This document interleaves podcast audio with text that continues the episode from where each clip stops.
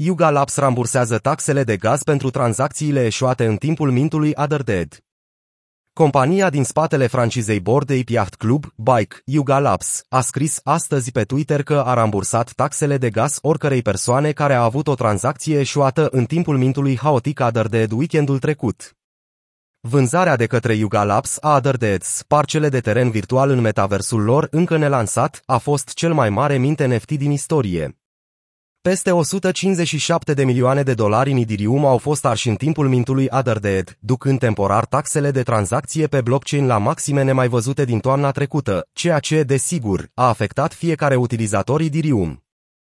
Deși a fost foarte așteptată, vânzarea a fost afectată de o cerere copălșitoare care a congestionat și a perturbat rețeaua Ethereum, determinând ulterior Yuga Labs să spună că ApeCoin, o criptomonedă care a fost folosită pentru vânzare, are nevoie de propriul blockchain. Taxele de tranzacție în rețea au crescut la maxime nemai văzute în timpul vânzării.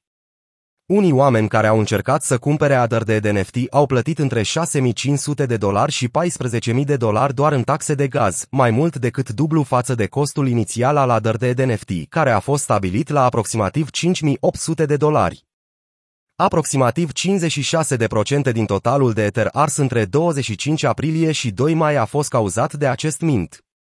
Yuga Labs a cheltuit 90,57 Ethereum, sau aproximativ 265.500 de dolari pe rambursări, potrivit Etherscan. Cea mai mare rambursare individuală a costat Yuga Labs 2,6 Ethereum, aproximativ 7500 de dolari, în timp ce taxele de gaz suportate de companie în timpul procesului de rambursare au ajuns la aproximativ 780 de dolari. Aproape imediat, compania a câștigat 320 de milioane de dolari vânzând NFT-urile virtuale. Vânzările secundare au depășit deja 770 de milioane de dolari de sâmbătă, conform datelor de la Craitoslam, făcând din Otherdeads cea mai mare colecție NFT din ultimele 30 de zile. Deși Yuga Labs s-a descurcat foarte bine, câștigând peste 320 de milioane de dolari, a urmat haosul pentru toți ceilalți. Ethereum a fost atât de supraîncărcat cu tranzacții, încât blockchain-ul a fost practic inutilizabil ore întregi.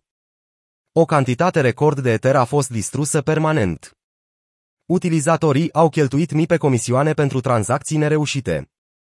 Prețul ApeCoin și prețul minimal Bike a scăzut.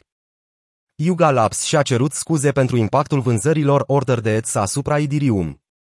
Prea multe tranzacții eșuate.